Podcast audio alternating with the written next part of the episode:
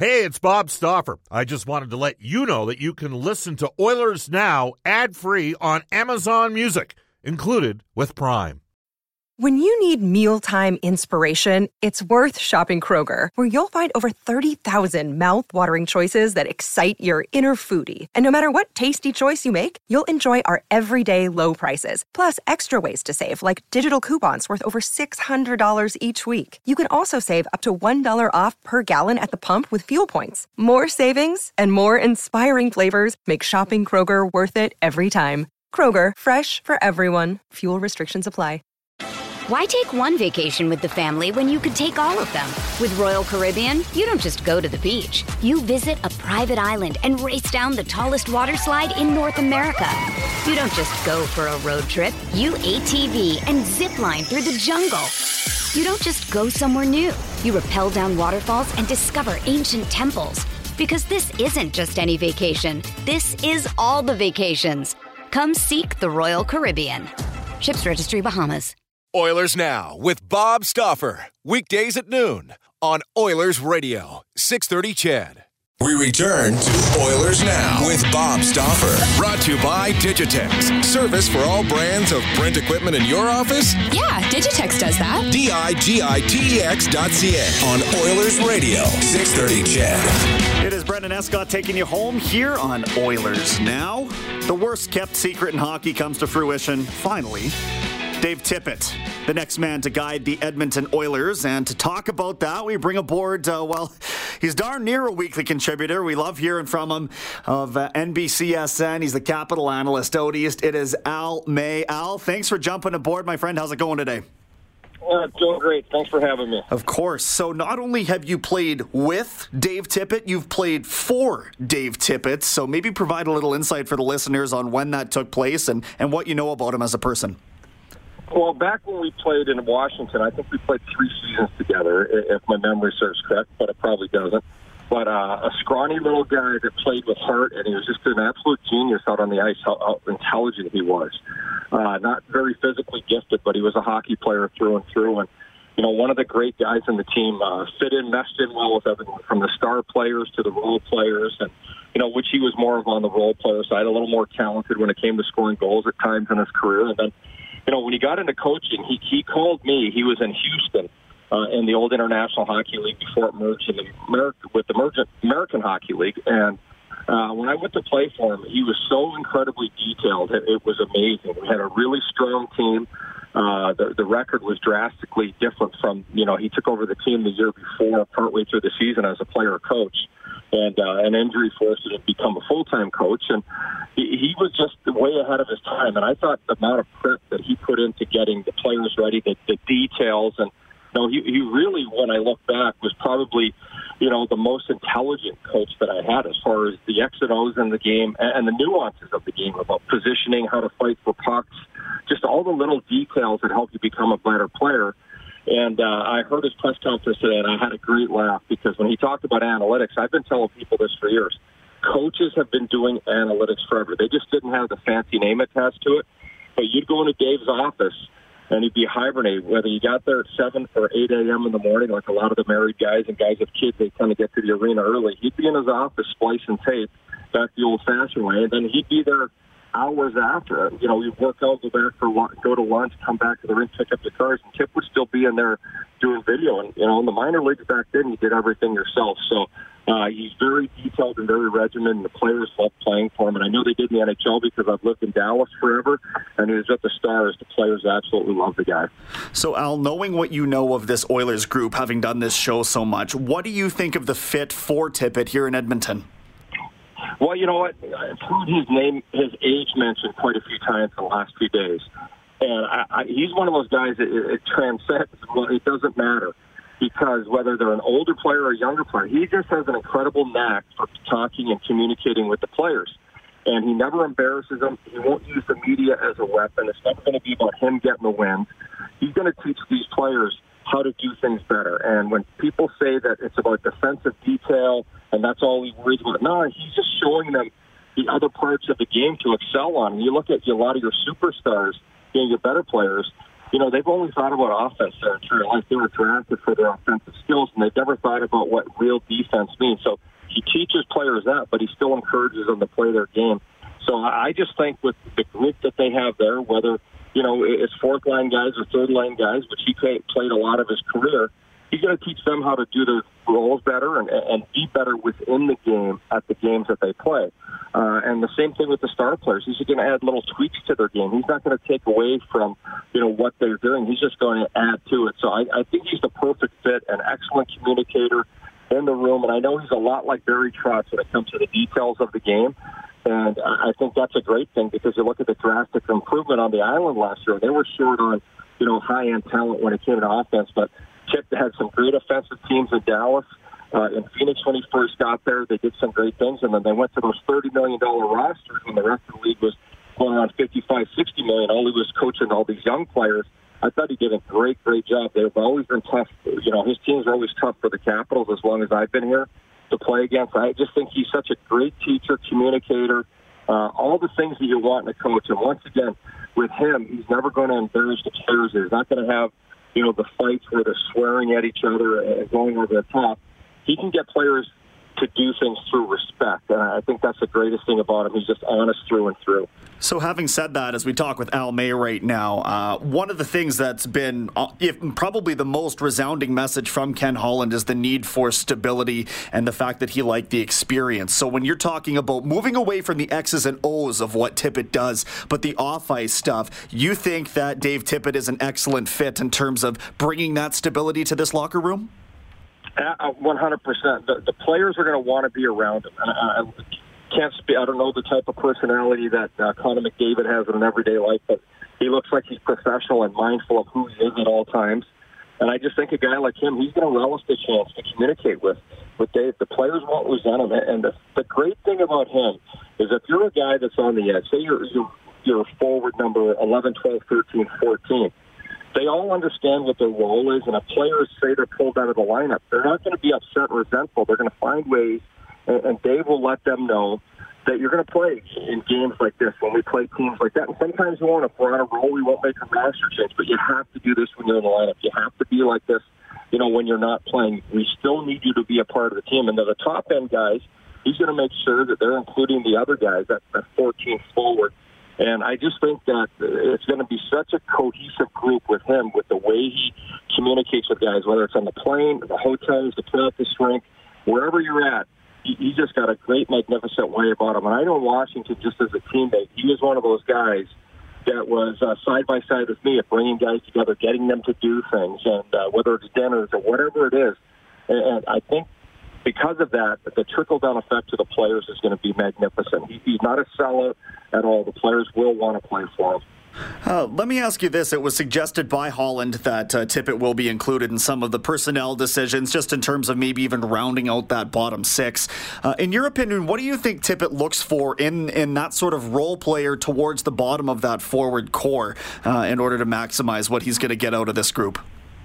Well, the biggest thing is, is finding players for him that, that want to do that role, that want to compete there, that, that aren't going to be satisfied with, you know, with, with just getting a jersey every game, guys that want to excel. And we, we saw it in Dallas. A lot of the players on I don't know if you ever have Matthew Barnaby on the show, but you know he was the guy that was one of those role players for Dave, and, and I know I've heard him say so many times Dave was his favorite coach, but it's about getting guys that take pride in being a third line and a fourth line guy and excelling at it. And you look like Alex Chiasson this year, a guy like that that comes every day prepared to do whatever it takes to be a positive productive member of the team and not to create friction when they're out of the lineup, to make sure that they're just making themselves better.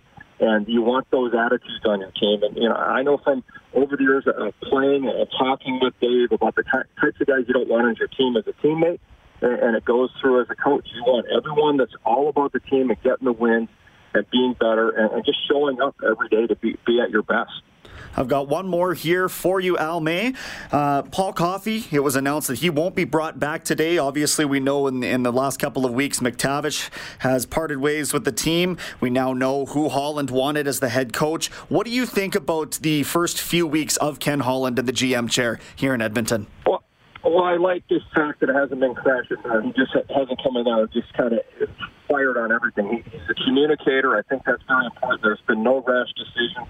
He's been at the top of the heap with the Red Wings. He's been near the bottom with them, and he's not going to make rash decisions. And I think when you talk about experience, you have to earn it. That's the only way you get it.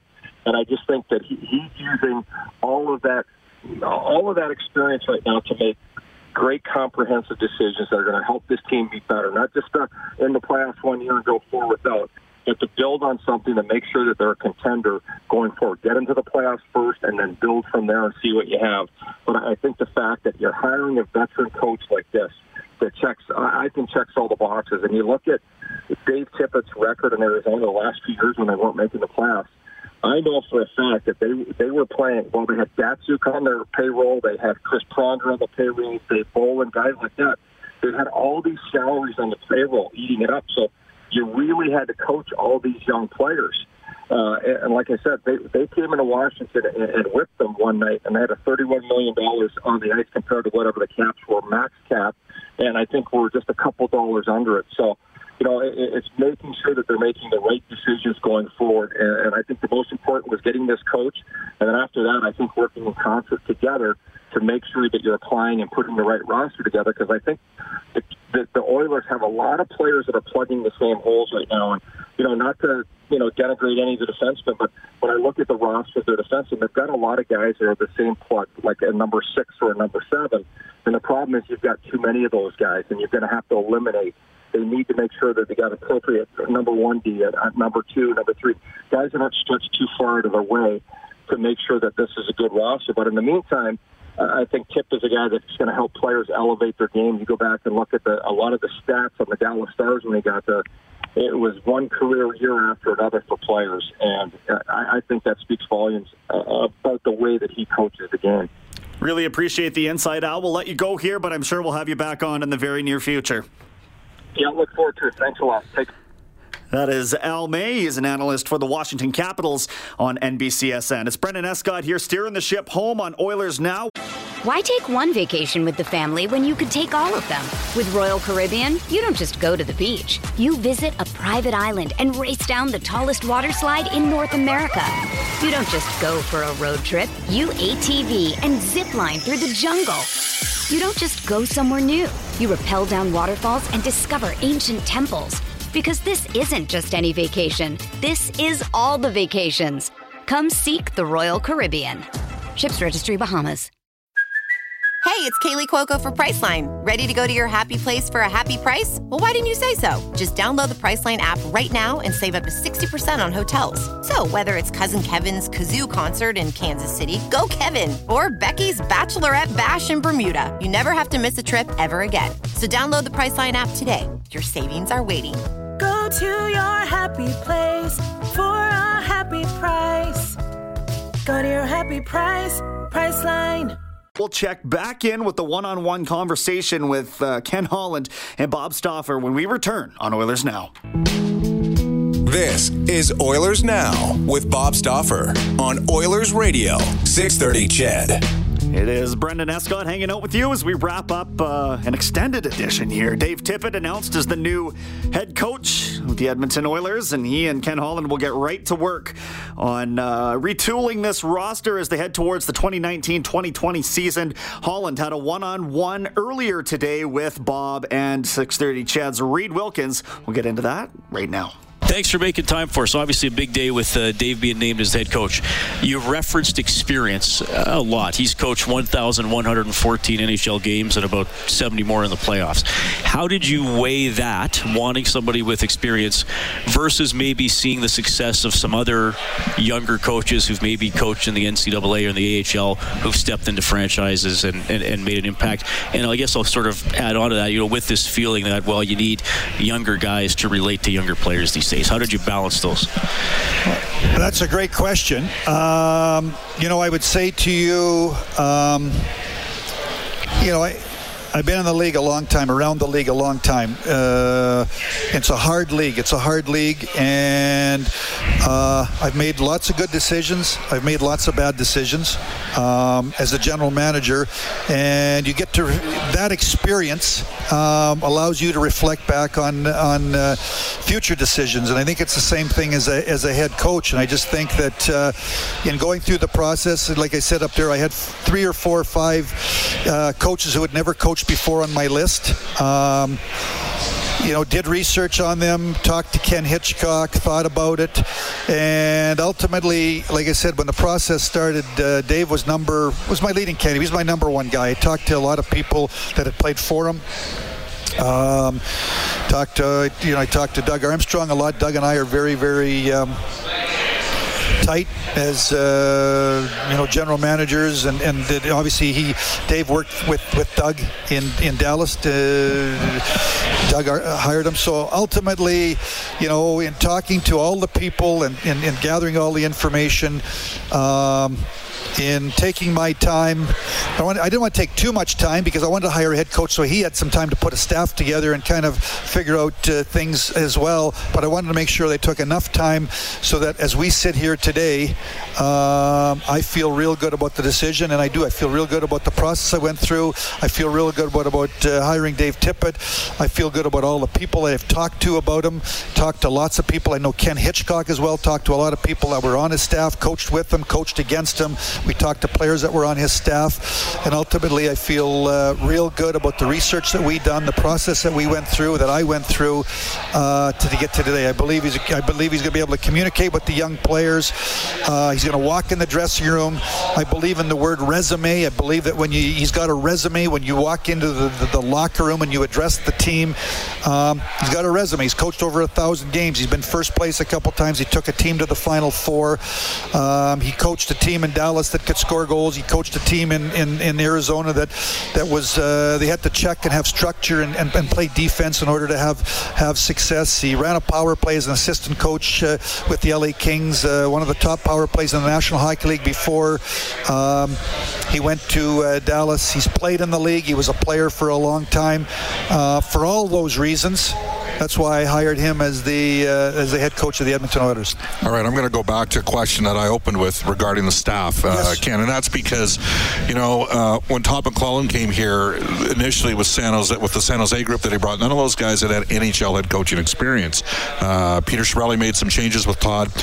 Glen Gulutzan, two-time NHL head coach. Trent Yawney had been an NHL head coach, had had a top five penalty kill the three previous years in Anaheim. Uh, the Oilers' penalty kill was probably going in the right direction until he traded Ryan Strome, and then it went straight in the tank the rest of the year and just killed the team yeah. at times during the year.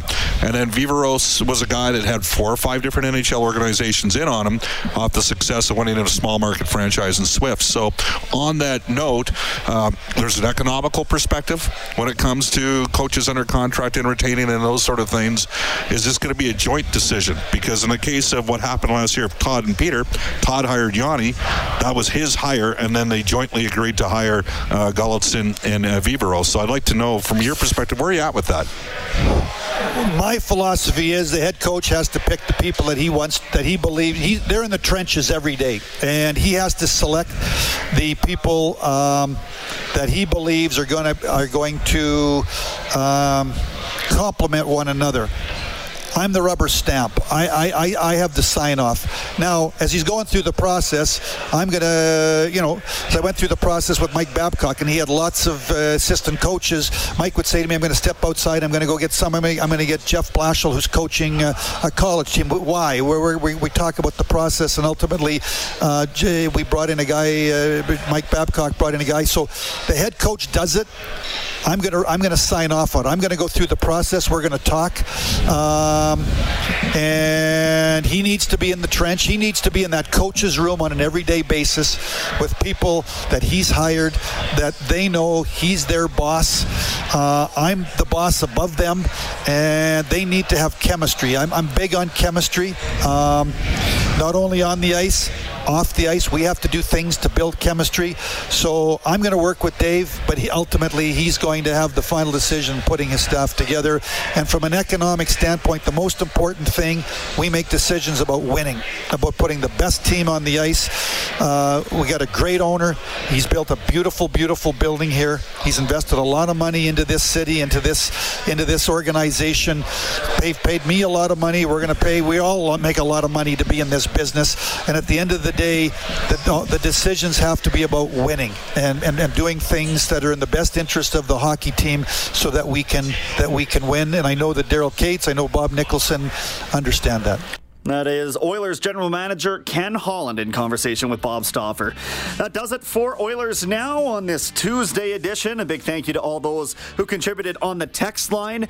Dave Tippett officially announced as the new head coach of the Oilers.